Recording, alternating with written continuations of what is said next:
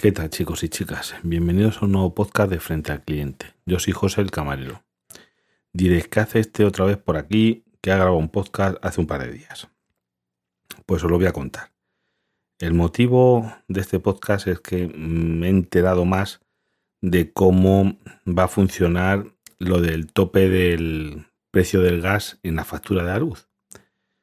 Y diréis muchos, ¿y a nosotros qué nos importa? Bueno, pues sí que nos importa. Yo también pensaba lo mismo, pero no importa. Yo digo, esto no me importa, pero al final me va a importar. Fijaros la cosa como es. Bueno, pues la cosa es esta. El gobierno, os lo voy a simplificar todo, también como yo lo entiendo simplificado, no me preguntéis cosas súper técnicas. Pero vamos, simplificando. El gobierno, por ejemplo, ha dicho el precio máximo del gas son 100 euros la tonelada. No son esos los datos, pero para que os hagáis una idea. Entonces, claro, a la hora de vender la luz o de fabricar electricidad, vamos a llamarlo, eh, se hace con un coste de 100 euros la tonelada. Máximo. No va a costar 300 la tonelada, ni 400 euros la tonelada, ni cosa por el estilo. Claro, pero eso dice el gobierno, no quien te vende el gas. El que nos vende el gas lo sigue vendiendo al mismo precio. Si tú, Argelia, que lo llevamos ahora un poquito mal con ellos, te vende gas, va a decir, el gas de precio le pongo yo. Si os interesa bien lo compráis y si no, no. Vamos a poner que el gas no lo vende Argelia o viene en un barco gasero y cuesta a 200 euros la tonelada. Entonces, a ver, el que compra el gas, la central de ciclo combinado, compra el gas a 200 euros. Pero ella vende electricidad como si hubiese comprado gas a 100 euros. Y vosotros diréis, oye, pues aquí esto no me cuadra. ¿Quién paga esa diferencia? Bueno, pues aquí entra los que tenemos un contrato de electricidad. El que no tengáis contrato de electricidad, eh, yo qué sé, a lo mejor lo tienen vuestros padres o, o yo que sé, o vivís en algún sitio sin electricidad, o tenéis una fotovoltaica em, aislada del resto de la red y cosas de esas. A vosotros no os afecta, pero al resto de los mortales, que viene a ser el 99,9% de, de la gente, nos afecta porque lo vamos a pagar entre todos. Y fijaros la gracia, porque esto, la reducción del precio del gas, tenía que coger y ser beneficiosa para los que están en el mercado regulado, que es ese mercado en el que cada momento cuesta una hora la luz y hay aplicaciones y demás en las que tú puedes ver a qué hora cuesta la luz una cosa o, cuesta otra. La gracia es que antes de que regulasen el mercado, la luz oscilaba entre 25 y 35 céntimos el kilovatio hora. Más o menos. Porque depende, hay momentos que ha llegado a 40 y pico y hay algún momento puntual que puede bajar a 15 céntimos o 10. Son cosas locas. Pero no es lo habitual. Lo habitual es que cueste entre 25 y 35 céntimos. Bueno, pues han copado el precio del gas, han puesto un tope y ¿sabéis qué? La luz cuesta igual. Yo me miro las aplicaciones, vamos, tengo estoy suscrito en un canal de Telegram en el que puedes ver las, el precio del gas y, está igualito. No, no ha bajado. el precio del gas, el precio de la electricidad y no, no ha bajado ni gota la, electricidad, sigue costando lo mismo. Máximo de cuarenta y pico céntimos. No, pues yo no lo entiendo. Vale. Entonces, por un lado, ese tope del gas no ha bajado la electricidad. Pero ahora sí, a todos, incluso los que estemos en el mercado libre, como yo, como muchos de vosotros, yo tengo una tarifa con Repsol, negociada. Hace ya casi un año que ese es el problema. Y, me voy a tener que pagar ese, ese coste. Ese coste lo van a hacer vía un impuesto especial en la factura de la luz. Por ahí he oído tonterías de que si son 7 céntimos, 8 céntimos por kilovatio, mm, no me lo creo. Yo me, va a ser un tanto por ciento sobre la factura.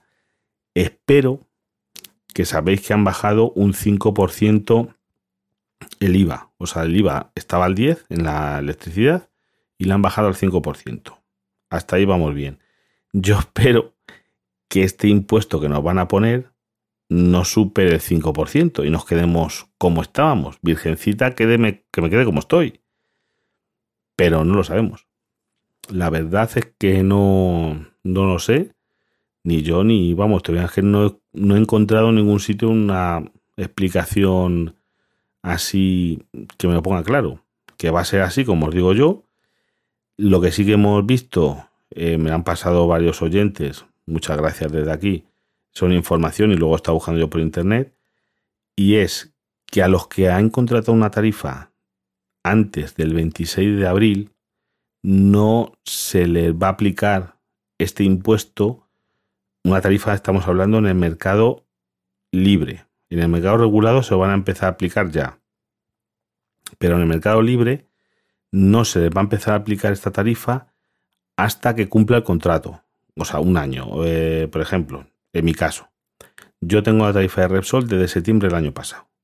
A mí hasta septiembre de este año, si sigo con Repsol, no se me va a aplicar este impuesto.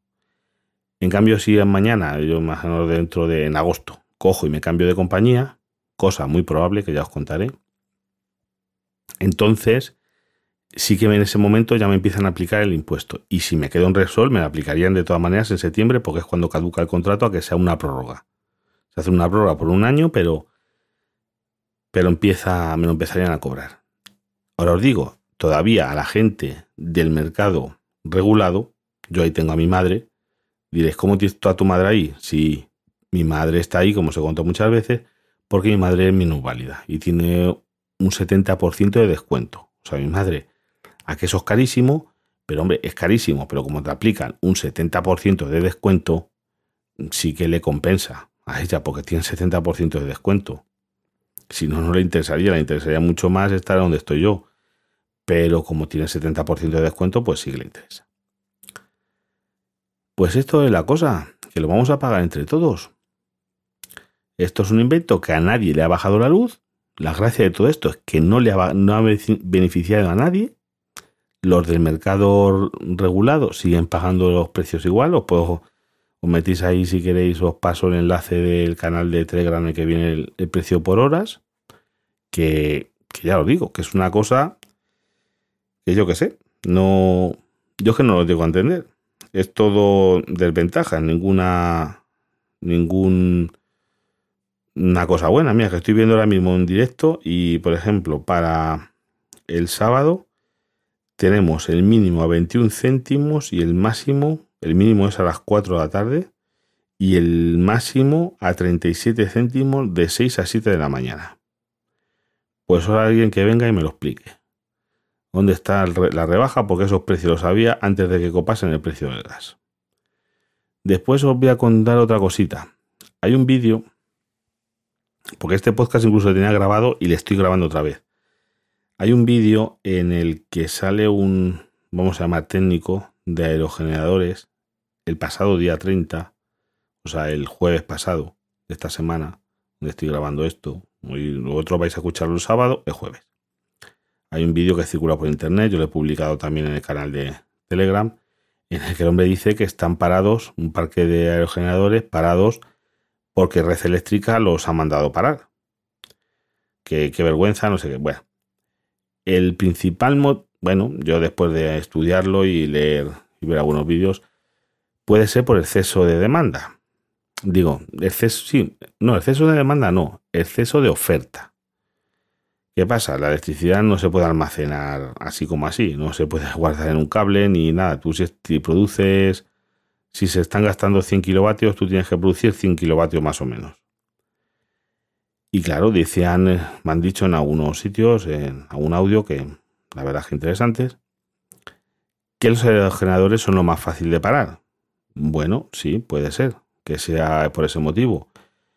Pero también os digo, mm, qué pena de tener poder producir energía casi regalada. La electricidad eh, producida por un aerogenerador, el único coste que tiene es el de mantenimiento del aerogenerador y la construcción del aerogenerador, pero no gasta nada. No estás quemando petróleo, no estás quemando gas. Es como la fotovoltaica. Mm, el mantenimiento y la construcción de la planta. No tiene más, más gastos. Ahí no hay no se necesita bastantes más gastos tiene un aerogenerador que hay que mantenimiento, pues son piezas móviles, aceites, eh, lubricantes, cositas. Seguramente sea por eso. Pero vamos, qué pena mm, no poder aprovecharlo.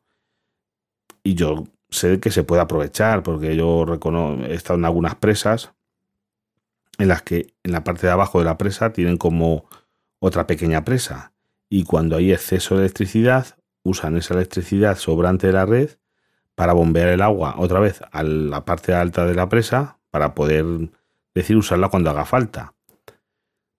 A mí es que me parece de verdad que, claro, porque las centrales nucleares no se pueden parar. Esas necesitan para parar necesitan semanas y para arrancar lo mismo.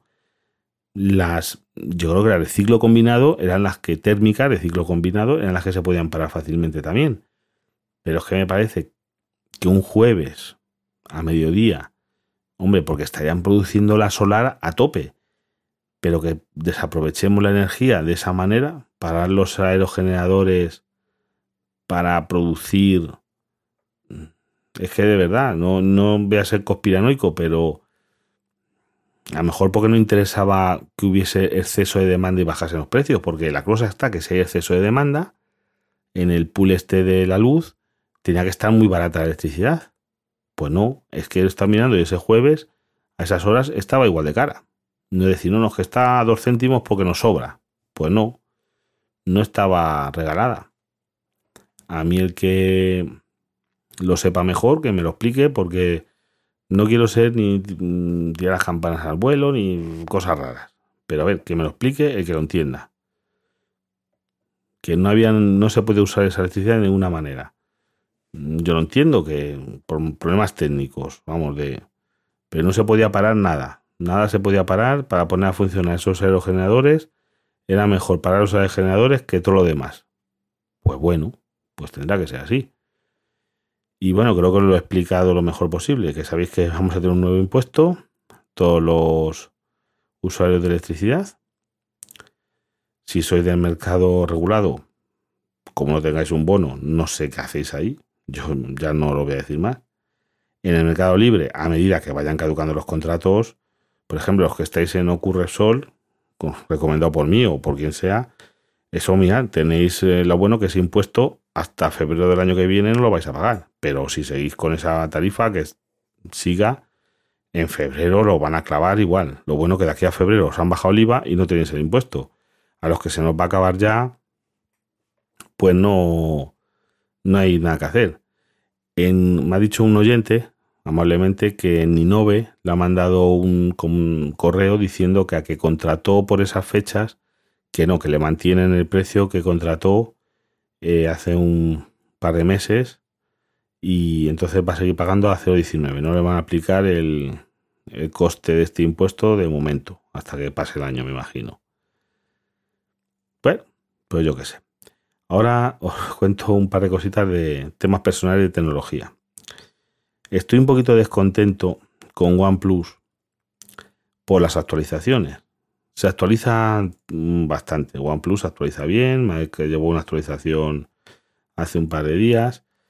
La faena es que, vamos a ver, cuando actualizaron a Android 12, ya me desapareció una utilidad que a mí me gustaba mucho. Y es que yo no sé por qué han quitado esa utilidad han puesto 20.000 otras cosas, pero no me quiten lo que me gustaba.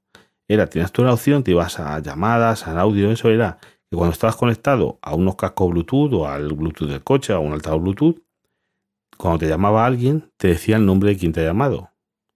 Llamada de tiki tiki tiki tiki. Pero leía la voz de, de Google.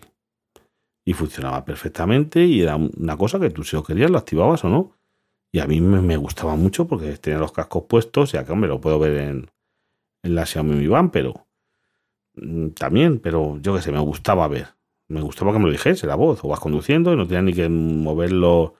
Esto directamente lo oía, le daba el volante al botón de descolgar y ya seguía, empezaba a hablar. No tenía ni que mirar a la pantalla del, del coche. A que me lo ponen en la pantalla, bueno, me lo ponen en varios sitios, lo ponen en la pantalla de, que hay entre los relojes y lo ponía en la pantalla también de lo que es el navegador, vamos a llamarlo así. Pero bueno, era una utilidad buena. ¿Por qué lo quitarían? Y después la segunda, que es así que me ha fastidiado un montón, yo compraba, entre otras cosas, OnePlus por el motivo mm, que yo grababa las llamadas. Lo sabéis, os he puesto llamadas de comerciales de la luz y esto. Pues con la última actualización, el truco que usábamos para grabar las llamadas, que no era otra cosa que hacerle como creer al teléfono que, que estaba en otro país. Porque el problema es que aquí en España no te deja, pero en países como Francia sí te deja. Y lo que hacía esta aplicación era que se creyese que estaba en otro país, entonces grababa las llamadas nativamente. La propia aplicación del teléfono está diseñada para poder grabar las llamadas, porque hay países en los que se puede grabar. Pues ya no, eh, me ha salido que no se puede actualizar desde Google, la he descargado de otro lado. Eh, en Google sigue estando aplicación, pero no me deja instalarla en el teléfono, me da un error. El proceso que había que hacer conectarlo al PC y meter una línea de comandos por ADB tampoco funciona, de error. Han hecho algo que ya no funciona lo cual es una pena, una pena porque a mí eso es una cosa que me gustaba mucho y me era muy útil. Desde aquí os lanzo una pregunta por si alguno lo conoce. ¿Existe algún... Es que me imagino que sería fácil como unos cascos que grabasen lo que es el casco, tuviese la grabadora y grabase la llamada. ¿Sabes? O un interfaz entre unos cascos y el móvil, ¿sabes? Una cosa intermedia que en, tipo audio, o sea, en tipo analógico, como la señal ya o sabe, si fuera analógica, lo pudiese grabar. Hombre, lo puedes grabar si lo pasases por una mesa de mezclas, tuviese una mesa yo de estar de, ¿cómo se llama? La Rodecaster Pro 2, que eso lleva para conectar un móvil, hacer llamadas, Bluetooth no sé qué. Pues, claro, a través de eso seguro puedes grabar, pero me refiero a algún cacharro no demasiado. Es que yo creo que sería interesante a mucha gente. Dice, oye, mira, estos cascos Bluetooth son para llamadas, pero tienen la opción de grabar de grabar las llamadas o algo así. Es que me parece súper útil. Es que grabar las llamadas, sobre todo cuando llamas para contratar una cosa, o estos que me parecen. Porque ellos la graban, ellos te dicen, no, no, esta llamada puede ser grabada. Pues yo también, si es que legalmente es. Tú en España lo sigo diciendo. Si tú participas en la conversación, tú puedes grabar la llamada. Tú puedes grabar la llamada. Perfectamente. Legalmente, tú puedes para tu uso legítimo, no para difundirla por internet, o a lo mejor que yo lo he hecho pero siempre anónimamente. Pero que tú para, por eso que es pues una amenaza, para un contrato, para cualquier cosa, tú puedes grabar las llamadas. Incluso os voy a poner ahora la última llamada interesante que, que grabé, que fue de Amazon, me llamaron de Amazon de Inglaterra y esto, ¿para qué lo coges? Que es vendiéndome acciones o algo así. Ni dice ni puto caso, colgué, pero para que os veáis. Y lo cogí, pese a que vi que el número de Inglaterra, lo ponía el teléfono, por el motivo de que yo conozco a gente en Inglaterra, eso me podrían haber llamado de otro número. Y cuando ya vi lo que era, pues dije, mira, otro timo más para el caldo. Bueno, pues nada, hasta aquí llega el podcast de hoy. Creo que os lo he explicado lo mejor posible lo de que nos van a meter el impuesto este. A muchos, ya os digo, todavía os falta, no os preocupéis porque os quedan siete meses o por ahí para que os llegue el impuesto. Lo bueno es que vais a beneficiar de la, de la bajada del IVA. Y a los demás, pues, cuando nos llegue, ya veremos. Yo espero, de verdad, que no sea más de un 5%, porque me parece una burrada. Que lo tengamos que pagar entre todos, esa bajada del precio del gas a las eléctricas. O sea, claro, ellas lo van a pagar al mismo tiempo, nosotros lo vamos a pagar a ellas cuando no ha bajado la electricidad. Es que si la, electricidad hubiese bajado para la tarifa regulada por el gobierno, lo entendería, pero es que no ha bajado. Bueno, os pongo la llamadita esta y ya desde aquí me, me, despido de vosotros. Buenos días de Amazon. Amazon durante la pandemia ha crecido mucho. Ahora te damos la posibilidad de invertir un mínimo de 200 euros y aprovecha también un bonus de bienvenida de 200 euros más. Pulse 1 para hablar con uno de los nuestros asesores. Pulse 2 para recibir el bonus de bienvenida. Invierte con Amazon. Gana con Amazon.